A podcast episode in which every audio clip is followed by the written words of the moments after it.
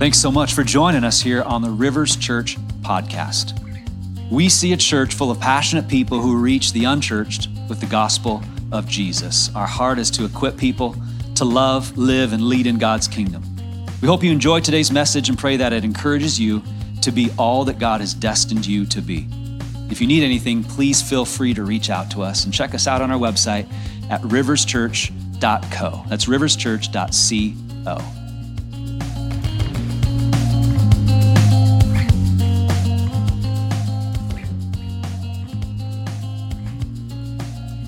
Hey guys, we're in for a good treat here today. Uh, our friend Rodney, who uh, hails from Idaho, is part of this ministry called Pure Desire, is going to be speaking today. And uh, he's got an amazing word for the church and, uh, and in the world, but especially in our country, yeah. and for Rivers Church today. I'm a huge fan of Pure Desire Ministry. Yeah. Came across the book Pure Desire like 25 years ago, and it really impacted my life in a time when I needed God's help, and I needed freedom from sexual addiction in my life. And I, this ministry, I've seen it explode from just a book to uh, just incredible ministry, and they got people all over. They've developed incredible resources. And so, this is a, an important topic for us as a church to address. For years, the church didn't do a good job of it.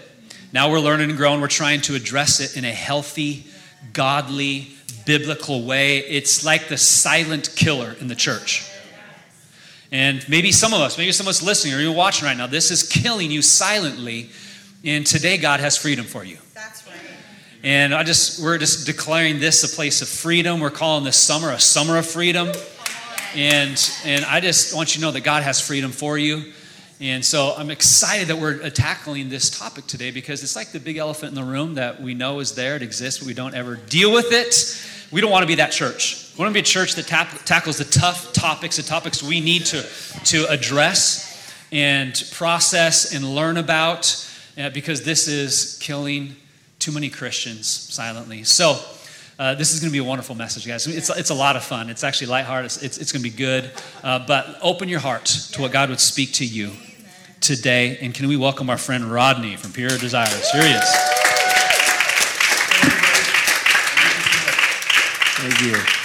Well, good morning, everyone. Thank you. It's so great to be here. I said in the first service, it's like being home here. There's such a great, great spirit and a lot of joy. And thank you so much for uh, for letting us come. Um, my wife uh, Tracy, a picture of us on the screen here. She is not with me here this morning because uh, we have a grandson named Louie. So Louie back on the camera there. Um, uh, and so she's with our grandson today because she doesn't get much time with grandson, and so he's in town. So she's like Good luck with church today. I'm with Louie. How many grandmas know what I'm talking about here? Yes, yes, yes, yes. Yeah. Well, um, Tracy, my wife, she helped me co write this book uh, a while back, and it's called How to Talk with Your Kids About Sex. And our calling, we feel like, is to go to churches around the country and really all over the world. Pure Desire, their material is used in 23 countries. Um, uh, over 900 churches, uh, thousands of groups, online groups now that are helping men and women who struggle with unwanted sexual behavior. And um, I serve as a board member for them, and we joined their cause about three years ago full time to, to be an ambassador for their cause and help raise resources. And so we go to churches and um, we do parent trainings. And so we equip young parents or grandparents who are raising young kids about how not to have one talk with your kid for 100 minutes when they're 13. Oh, wow. How many remember that one? Dad, breathe. Dad, are you okay? Mom, something's wrong with dad. He's not breathing, right? So, not one talk for 100 minutes when they're 13 but we talk about 100 one minute conversations all through their age and stage of development. That's age appropriate. In my opinion, here's one thing that some cultures are doing well they're starting conversations younger. We think that's good, but it needs to be age appropriate. And it needs to be with values that we have. And so, this is where we think the church hasn't always known how to do this very well we didn't know how to integrate our spirituality, our faith, with our human sexuality. And because of that, there's been a lot of train wrecks, so to speak. And so I'm just saying, you know, I'm old. I'm 54, so I'm old, you know. I got a few more trips around the sun, then I'm, I'm going up to heaven. You know what I'm saying? I'm, I'm not here long. I don't want to start another Rod Wright church. But what if we could help churches be healthier in this arena? What if all of our churches could be a healthy place for kids? And we got a little four month old in the back back there. He reminds me of Louie. He looked like my grandson Louie back there. Mom's taking care of him right now. But how many think his life matters, right? And that, that his parents have a healthy framework to know how to have these conversations with their kids. And a lot of us just weren't given that, that backdrop. So uh, we, we, we authored this book. Uh, we have them in the back there. And this one is actually for Louie and his wife. It's a honeymoon gift for them. So, uh, Louie, here's your gift right here. I'll give it to you after service.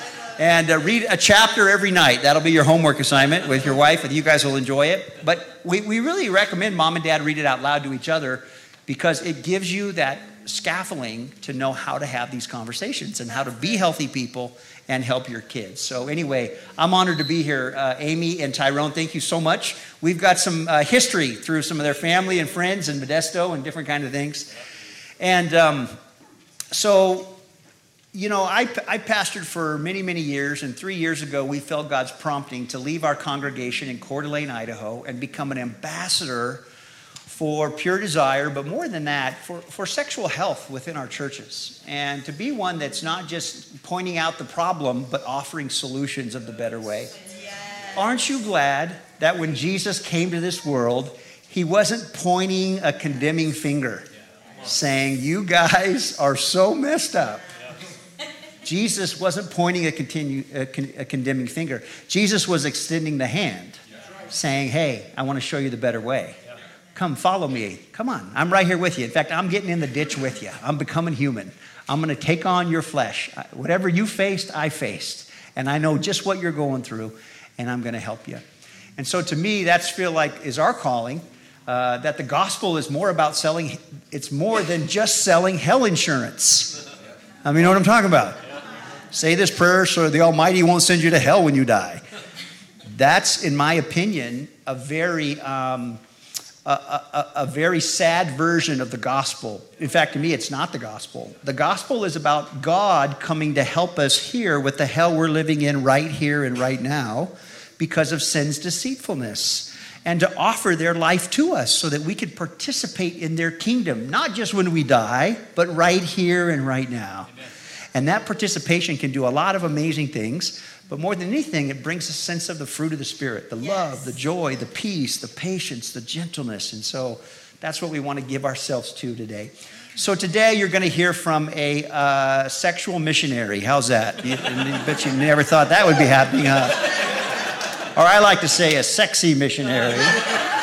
But my wife says, oh, those days are long gone. So anyway, anyway. If you have your Bibles, you can turn to Genesis chapter 1. Just want to have a little conversation with you here today. And uh, I think everything will be age appropriate. You seem like a mature audience here today. Um, I'm not going to have time to read the whole Bible, but I want to just start here. Tyrone's picking it up here later. But uh, Genesis 1 1, the scripture says, In the beginning, God created the heavens and the earth. Now, it's a neat thing about our scriptures that you have in your hand here. The Old Testament, the Hebrew text, and the New Testament was written in Greek and Aramaic. Actually, two religions share the same book. Isn't that interesting? Judaism and Christianity. It's kind of interesting if you just think about it. And this text, the Torah, the first five books of the Old Testament, was written in the Hebrew language. So the word for God here is the word Elohim. In the beginning, Elohim created the heavens and the earth. And it's written in singular form one God, one God, Elohim, one creator, Elohim. And if you look and you begin to read the, that, that whole chapter, you get to verse 26. And now Elohim speaks. And let's look at that verse. Elohim says, Then Elohim said, God said, Let us make mankind in our image and in our likeness so God created mankind in his own image. In the image of God, he created them. Male and female, he created them. God blessed them and said, Be fruitful and multiply and increase in number. Be fruitful and increase in number. Be fruitful and increase in number. The message version says light a candle and play jazz music right there. That's what it says. Right? That's what it says. Little Kenny G. Oh, that ages me. Never mind. Sorry. Interesting. Elohim speaks and says, Let us. Elohim, singular, uses a plural pronoun. Boy, would my English teacher be proud of me today yeah, in, in high school. So Elohim uses a plural pronoun. Let us create in our image and our likeness. Now, this is a doctor within, doctrine within the Christian faith that Protestantism and Catholics and Orthodox all agree upon. Now, how many think that's a miracle in itself, right there? That we would all agree on something, right? You know why there's so many different Protestant denominations? Because we all can't agree on the Bible. That's why. Anyway, don't get me started on that discussion. But anyway, so we all want to do our own thing, right? And say, this is exactly how it is. But anyway, what we've come to understand is that God is relationship at the core of God. There's nothing more true in God than relationship God the Father, God the Son, and God the Holy Spirit. In fact, in, in, in the fourth century, the early church father, fathers coined the phrase Trinity because it, it's not really in Scripture, but they coined this phrase as they were thinking and wrestling about the writings of John and Matthew and, and, and teachings of Jesus that God is Trinity, three in one. Three in one. And that's a very interesting thing. We would say God in three persons one, two, three, three persons. Persons is the English word that we use as individuals, but, but the word person actually came from a Latin and a Greek word personar, which means um, it was the word that they used in the Greek theater back in Greece when they would cup their hands or they had a mask that they would wear during the theater that would be like a megaphone that would project sound. So personar means through and the sounding through. So here's how they describe God. The Father sounds through the Son, and the Son sounds through the Spirit, and the Spirit sounds through the Father. So they would say God is mutually indwelling, Father, Son, and Spirit, without losing their distinctiveness. It's kind of mind boggling when you think about it. They're submitted one to another. It's the same imagery we see in marriage where a man will leave his father and mother and cleave to his wife, and the two shall become sexual imagery, mutually indwelling. Some of you'll get that later. Without losing their distinctiveness. Still husband, still wife. Mutually indwelling, Father, Son, and Spirit, without losing their distinctiveness. Still Father, still Son, still Spirit. They're mutually submitted one to another. I thought there was a hierarchy in God. I thought the father was the big kahuna. And then he had two sidekicks, Tonto and Festus, you know, the Spirit and Jesus. But no, there's no hierarchy in God. Different functions, but same in character. And they're submitted one to another. You know, the healthiest relationships we have on earth are the ones where there's mutual submission. Right? And doesn't your Bible say, husbands, submit to your wives? So I like this guy already. well, the Bible in Ephesians, it does say submit one to another. Yes. And guess what, guys? We're one of the others. Yeah. this is how I see God. So in Jesus, God takes on our flesh and submits to humanity. God submits to becoming one of us. And then God submits to giving his life. No one took it, he laid it down. He submits to death in order to conquer sin and death for all of us. The power of God is the love of God. It really is the humility of God, is the power of God, right? So to me, this is such a beautiful thing, their relationship. I could talk about that forever, but I'm going to keep moving on. But I believe what's most true about God is relationship. And you and I were made in their image. In fact, the scripture says that God made them male and female, and both reflect the image of God. So some theologians believe it went maybe like this The Trinity created Adam with a little dirt, and we still have some dirt on us from time to time, and breathed in him, and then Adam was created. And God stepped back, and the Trinity all said at once, I think we can do better than this. Any ladies in the room here today, ladies? Some theologians believe had Eve been created first, us men would have never been created. God would have just stopped right there and said, you know what? We're not going to get any better than this model right here. Let's just stop it, right? No, no, no, no, no.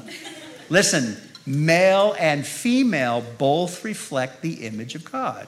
You want to know what God may look like? Just look at the woman sitting next to you today. She is an image bearer of God. You too on the front row, and every woman in this room, you bear the image of God. And this is what I love about the teachings of Jesus. In a society where women were less than, oh, Jesus was elevating the worth and value of women, right? And in a world that we live in with human trafficking and pornography and objectivity, you know what? What the church should do, we should be just like Jesus and elevating the worth and dignity and value because we are both image bearers of God image bearers of God, made in God's image, male and female. And how God made us is good.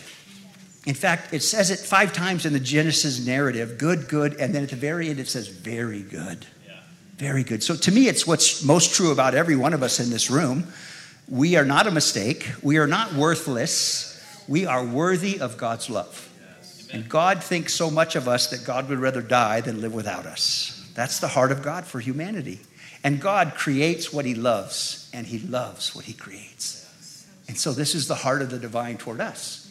Now, our humanity is such a gift, and our maleness and femaleness is a gift, and I believe more now than ever, we need to affirm that in our kids, affirm that in this is how God made you. You're a boy, your parts are on the outside. That's the best place for them. Right?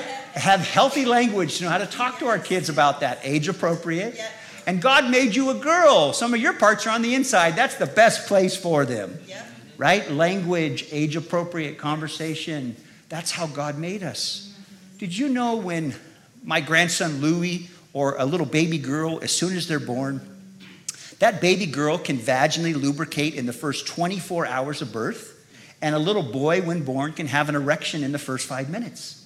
It doesn't mean that my, my, my, son in law and daughter said, uh oh, God gave us a pervert. What are we going to do with Louie? It's, no, it's not that way. That's how God made their body. Right. And their sexuality is a normal part of function. Now, some of you are probably thinking, did I just hear those words in the house of God here? This church has been here since 1973, and I'm sure they've never heard words like that bouncing off the church walls. But how many know those aren't dirty words? They're sexual terms. We're just not used to hearing them in clinical, healthy ways.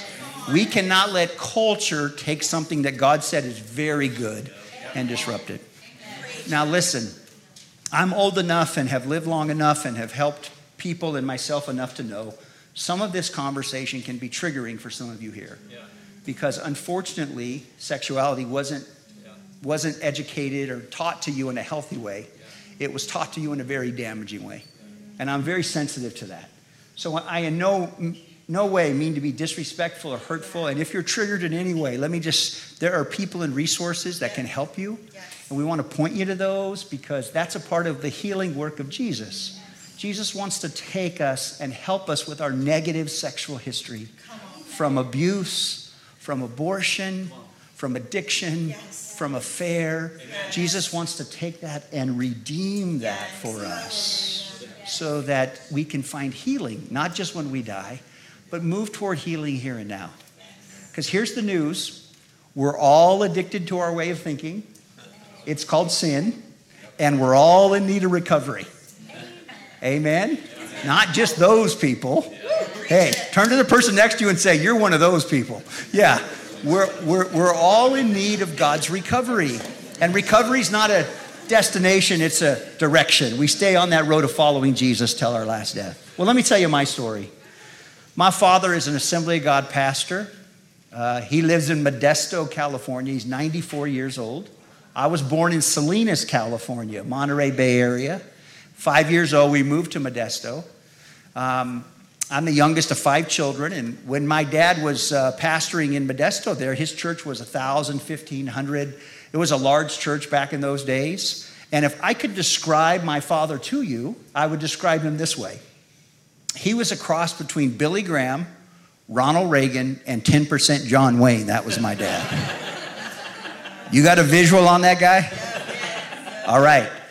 As a little guy, I never thought he ever made mistakes. In fact, when I was a kid, 16 years old, I said to my mom in church, Has dad ever sinned? I thought maybe I was adopted or something. You know, I wasn't sure. And my mom said to me, Oh, hun, I assure you, your father has sinned. How many women know what I'm talking about? The Bible says we've all sinned, right? It's a condition we're born into, not just a mistake we make. It's this disease of our soul that needs to be healed that deceives us from seeing our worth and value and the worth and value of others. And ultimately, God for who He really is the lover of our soul and the healer of our lives.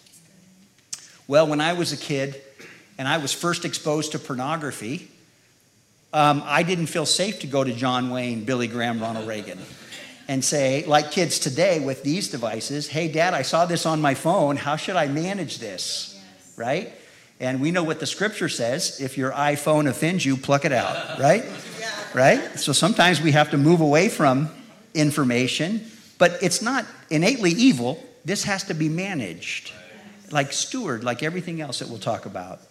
And I'm old, so the pornography I saw it was chiseled on a rock back in those days. So we didn't have electronic devices and it was it was something as a young boy that was overwhelming to me it was like dopamine that hit the brain i know that now but i didn't know that then and it became something that i felt such shame from and i was raised in a church environment to where we got convicted by sermons often and what we knew to do with that conviction was to come down and to say we're sorry and so for me as a young man i would come down and i would say i'm sorry and pray and i would cry and have real emotional experiences I'm not denying those. I think those are meaningful. In the brain, they're limbic experiences that we, we, we actually experience the reality of God's love. But what I didn't understand is what to do when I got up from the altar of how to manage this God given gift of human sexuality that God had given in me. Right? Because our sexuality isn't part of the fall. Our human sexuality is a gift given by God. God gave us sexuality for procreation, for bonding, and for pleasure. That's why God gave us human sexuality, right? Strategic nerve endings, my kind of God, way to go, right? And God didn't do that to, to hurt us, He did that to help us to understand that when you think of joy and pleasure, I want you to think of me because I'm the source of joy and pleasure. And I know this, and some of you can understand this with me. When sexuality managed correctly in, in, in, a healthy way, in the context of a committed monogamous relationship of marriage, it can be heaven on earth. Yes. And sexuality mismanaged, that hurts ourself or someone else, I know this firsthand. It can be a living hell. It can be something that is so detrimental to our lives. So and we don't know what to do with it or how to process it or how to talk through it. And I'm so thankful for the ministry of Pure Desire and yes. those like them that provide safe places that are confidential for That's men and right. women to find help with their negative history and find some healing communities because we're hurt in relationships and we heal in relationships. So I need you and you need me. And the Christ in me can speak to the brokenness in you, and the Christ in you can speak to the brokenness in me. Well, I was confessing because I knew this was wrong, and I, so I had to confess my sin. You know, the Bible tells us to do that in James confess your faults one to another. Has anybody ever confessed anything to anybody besides me here? Two of us, three of us, four. Okay, let me see that again. This is not about sexuality, just anything in general. Everybody mistake had to confess. That okay? I'm in the right place. Okay, and I'm actually a confession expert. I've done a ton of it over my years, and uh, my brother Ryan 20 months older was a safe person in my life, where as a young boy, 16, I could confess my struggle with pornography and say, Ryan, I don't like this. I come here and I pray and I promise, I pray to God. I promise God I'll never do it again. If you just forgive me, I promise I'll never do that again. Anybody, anybody recognize a prayer like that? Hoping to tip the repento meter, that God will give me just a little grace, right? And then I purged. And a part of my purging was confession. And confession is so good for the soul that the scripture encourages us to do that. It's a place where we can confess our faults one to another. But when I confessed, I had accountability, but what I didn't know is how to have integrity. How many know the mafia have accountability? They just don't have integrity. Integrity is how to integrate. So many times in our group work, we talk about this isn't just binge purge, this is about learning how to integrate the truth into your life. Well, my story went on. I went to a Bible school in the Deep South in the 80s, early 80s, um, put on by a famous television preacher who traveled the world and, in my opinion, took the message of Jesus and kind of dumbed it down to hell insurance.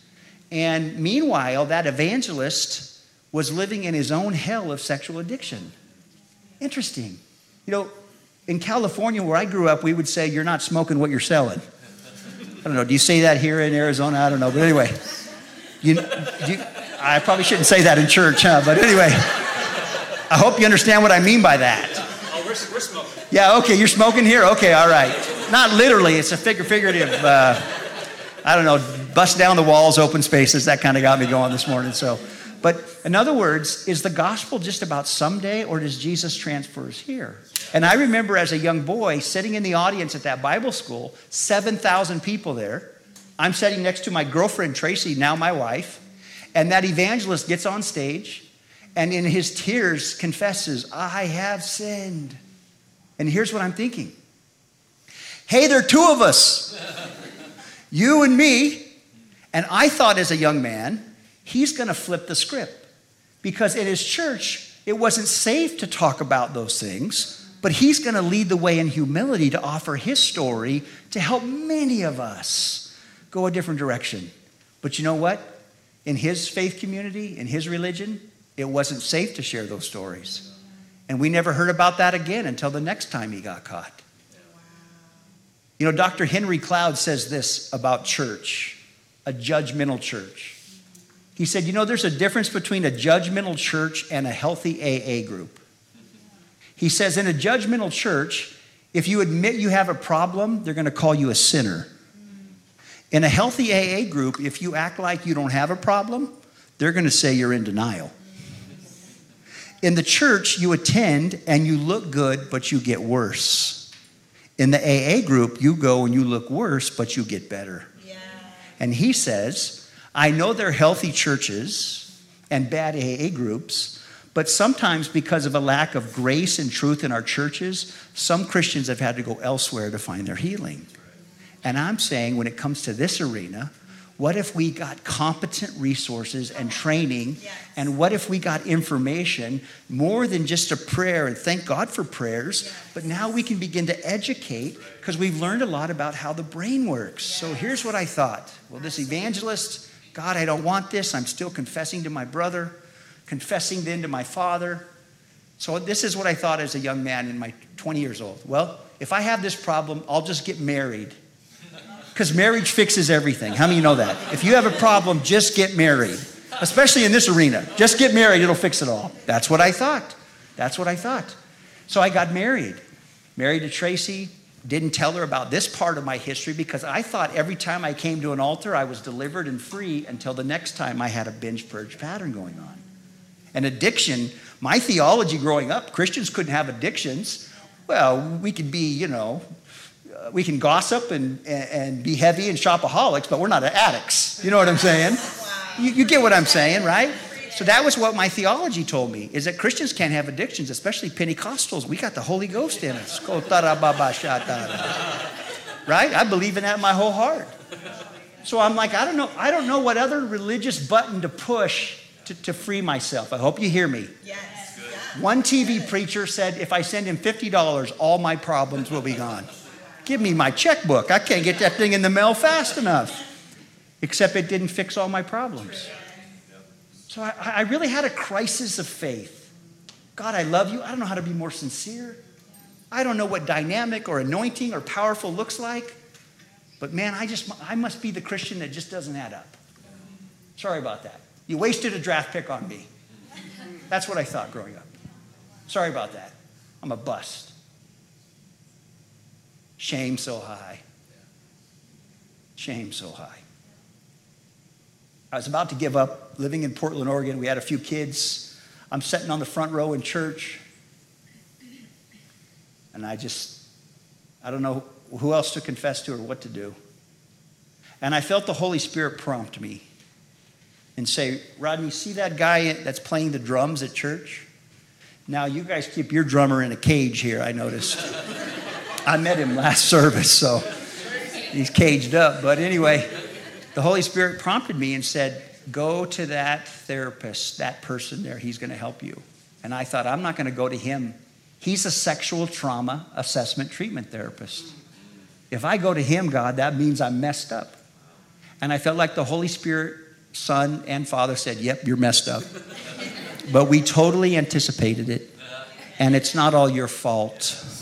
It's not your fault. And we have people and resources to help you. And I remember going to him on a Tuesday, hoping to be fixed by Friday so I could look good on Sunday. How many know what I'm talking about? Anybody want that quick fix? That easy Jesus magic? Shampoo, whatever, cream rinse, you know, grow new hair? I just wanted that instant character. And my therapist said this to me Rodney, you think Jesus is magic, but what Jesus will do is get right in the ditch with you. And you want to forget your past. In fact, Rodney, your favorite scripture is forgetting what's behind me. Even if it was just 20 minutes ago, you quote that scripture.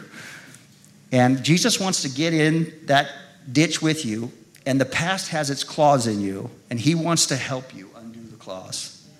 And this is a process, but He'll be with you every step of the way. So, what I thought was going to be two visits ended up being a three year relationship with this therapist. And what I realized in sexual addiction, it's not just a moral issue, it's a brain issue. It affects the brain. And now, with the study of neuroscience, we can say to our children pornography not only just harms you in your heart, but it harms you in, literally in the limbic part of your brain, where the neurons fire off and create synapses in the brain. We have tens of thousands of neurons that fire off all the time. You can see this with little children. I love watching my grandson because I can watch, neur- I can literally see, oh, they're going to neurons. Something connected in his little mind. You can just see it. Something beautiful connects, and a smile comes, or a sadness comes, or whatever. And so we talk about in pure desire not refraining from bad behavior, but retraining the brain. And the word is called neuroplasticity in science. Neuroplasticity. The Bible has a word for that too. It's called repentance. Repentance in the Greek, when Jesus said this in Matthew chapter 1, verse 15, the, the, the passage is on the screen here. Jesus says, The kingdom of God is at hand, it's near. Repent and believe the good news. In other words, Jesus was saying, I've come to help you change your thinking yes. and believe the good news. My therapist would say, Rodney, you have some real thinking errors. They call those cognitive distortions and things have happened in your life, and uh, from those traumas that happened when you were young, you, it projected on you negative thoughts about yourself, and even negative thoughts about God, yeah, and even negative thoughts about others. But God wants to lead you to a place of retraining your brain and redeeming our human sexuality, not seeing it as evil or as bad. Long story short, that started a big recovery process for me. And when I shared it with my wife, and I don't recommend that you go home on the drive home today and share your negative sexual history with everybody, but what I'm saying is my freedom became a brick on my wife. I didn't share this first service, but I feel prompted to share it now. For those of you that have been betrayed or been hurt by someone's brokenness, it's not your fault. It, ha- it, it doesn't speak about you, it speaks about them. Yes. You are beloved of God made in God's image and beautiful and cared for and deeply loved. And so understand that it became a process not only for my recovery, but for her recovery, and then ultimately our recovery. So and God brought us to competent people and places that could walk us down those roads of healing. Yeah. Today, we realize that pornography isn't just an issue for men, but it's an issue for women in our culture. It's growing in our culture. So the shame maybe a man would feel, just think about if it, being a man's issue, typically now if a woman is that, that issue, the shame could be even higher. Yep. But I'm grateful Pure Desire has groups for women and men, and we're providing resources. Well, my healing started 25 years ago. And uh, I pastored a church in Idaho. We went and started a congregation there, and it grew. And I had a friend go through Celebrate Recovery named Joe. And my buddy Joe was 20 years AA. He came to faith in God. And Joe says to me at the graduation, of Celebrate Recovery, hey, Rod, what are we doing about pornography and mismanagement of sexuality in churches? And I said to him, Joe, you're just a young Christian. You don't know we don't talk about that stuff in religion. You'll learn. Don't worry about it. We don't, I knew we had those issues, but Joe said to me, Rodney, will you come with me to a pure desire training? Will you come hear Dr. Ted and Diane Roberts talk about pure desire in their ministry? And I felt that same prompting eight years ago as I did with the drummer. I felt the Holy Spirit say, Rodney, do you want to participate in something I'm doing to heal humanity? Yes. And I went, and I was a little skeptic, to be honest, because I've heard a lot of religion. Yeah. I was a little skeptic. And they begin to talk about the neuroscience of the brain and how the brain changes. And they begin to talk about that a lot of our addictive behaviors are because of traumas we don't know how to grieve. Yep. And I've done grief work in our community for 20 years, and I believe that a healthy church is a place where people can grieve. And our grief isn't what's wrong with us, it's what's right with us. It's the appropriate emotional response to loss and trauma that happens. And church becomes a safe place, not just to fix, but to let it out. And it's in the letting it out that begins the healing of our soul. And then they talked about how scripture and group and the material can really help bring healing. And they said all of these are spiritual. That's right. Wow. Boom. And it was more holistic. See, this is what I thought as a kid. Go ahead and put the uh, little pie charts on the screen if you wouldn't mind. As a kid, I saw life this way I saw life as family, friends, finance, physical, sexual, emotional, work, school, hobbies, devotions, church. Life has a lot of elements. That's what I'm trying to say. And I thought the spiritual life in Rodney, and now listen, I went to church a lot as a kid. When I was six, I said to my mom, Church, church, church. That's all we ever do is go to church. I wanted to go play baseball. You know what I mean? I was like, why, why are we going to church five nights a week? We, uh, we're good, you know? So I thought my spiritual life was when I did this. Next I thought the spiritual part of Rodney was when I read my Bible, did my devotions, or when I went to church. And I thought church was a building. Church has never been about a building. Church is about you and me. We are the temple of the Holy Spirit. This is where God dwells in us. And so that's what I thought the goal of life was to see how much you could read your Bible a day, like hours and hours and hours, and how much you could go to church. And the more you did that, the more spiritual you were, right? This is how you see people who you would say, well, a guy who said this to me last weekend. It was my Christian school principal who was abusive to me growing up. How does a Christian school principal seem so spiritual as a leader and yet so hurtful in this part of his life over here? How they do that is they've segregated their spirituality. And this is what my therapist taught me a term called holistic spirituality. It's integrating the way of God in all areas of our life. And Jesus said it this way love the Lord your God with all your heart, with all your soul, with all your mind, with all your strength. Paul says, whatever you do in word or deed, do all as unto the Lord. So, you know what spirituality looks for Rodney these days? Eight hours of sleep a night. Come on. Reading a good book, reading through a couple chapters in a good book instead of scrolling on my iPhone, yes. right? Nothing wrong with technology. It just has to be managed. Eating some good food, yes. exercising, right? Taking care of my emotions when something, this was the hardest for me, and I think it's the hardest for us men. Yeah. When something hurts me, mm-hmm. give voice to it and grieve it. Yes. Because I grew up when men weren't supposed to hurt, we weren't supposed to feel. But in recovery, you got to feel to heal. And those feelings are scary, but that's why having a safe, confidential group with brothers and sisters or men with men, women with women, you're not alone as you go through those scary places in life. And you can let out that pain and you can find healing. So I believe spirituality looks like this it's integrating the way of God in all areas of our life. Right? It's not just going to church more, it's learning how to integrate the truth of God in all areas. Wouldn't it be great, mom and dad, if your kids could be spiritual and and and integrate healthy sexuality at the roller rink. I don't even know what kids do anymore. They roller skate. I know they bowl, but I don't know what the kids even do anymore. My grandson's going to teach me about all this stuff now. But just think about when your kids are interacting in their life and they see something unhealthy or abuse or hurt, that kid knows how to stop and give healthy voice and set a healthy boundary. right? And knows how to knows how to say, "Hey, mom and dad, I saw this on my phone like you said I would."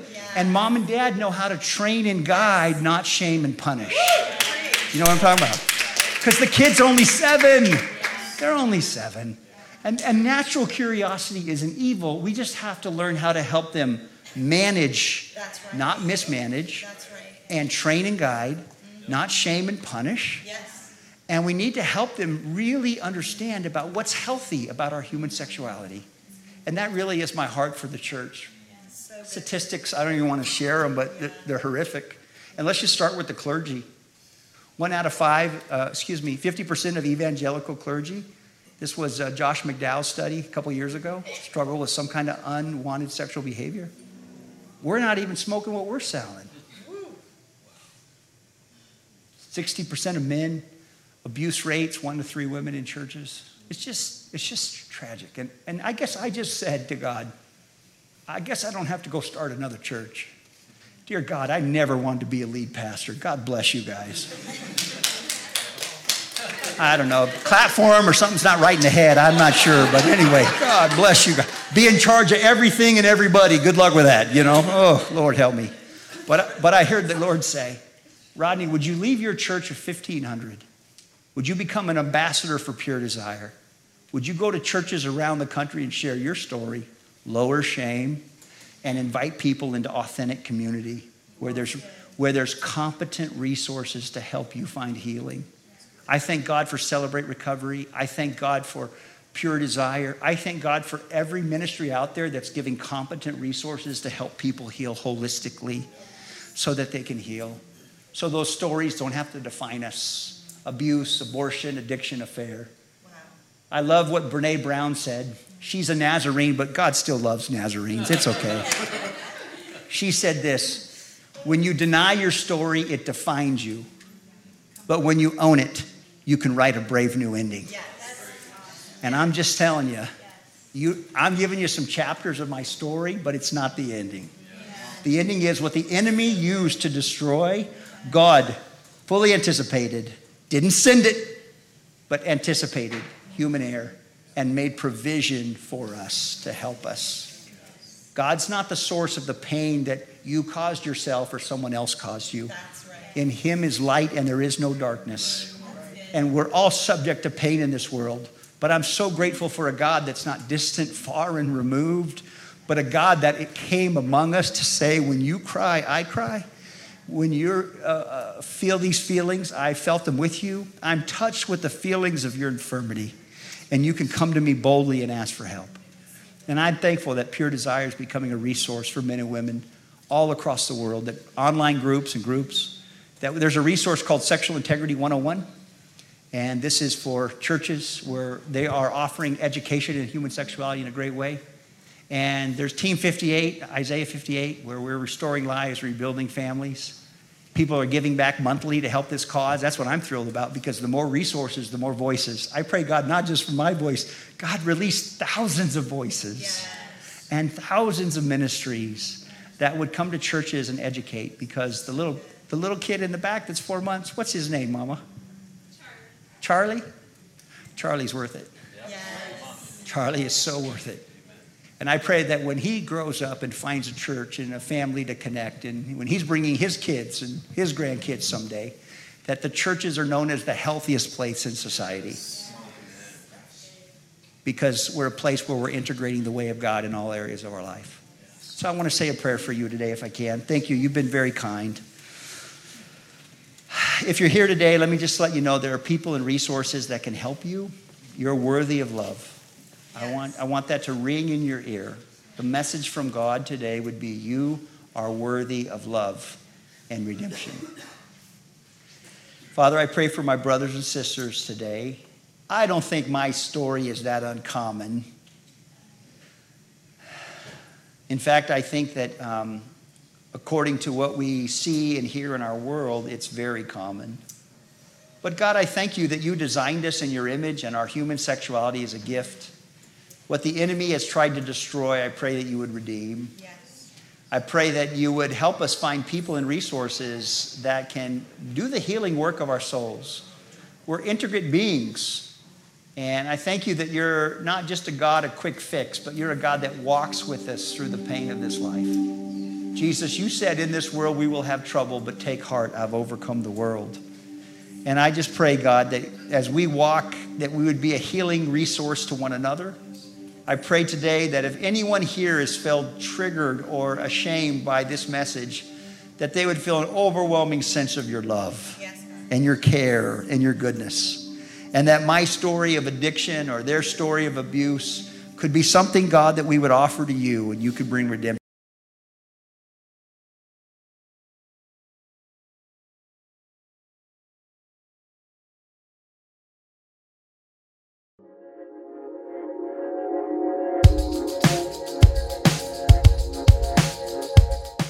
Thanks again for listening to this message at Rivers Church.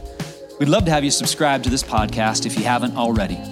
To learn more about what's going on in the life of our church community, check us out at riverschurch.co. I pray that this week you would walk in the power and the presence of God. Thanks for joining us.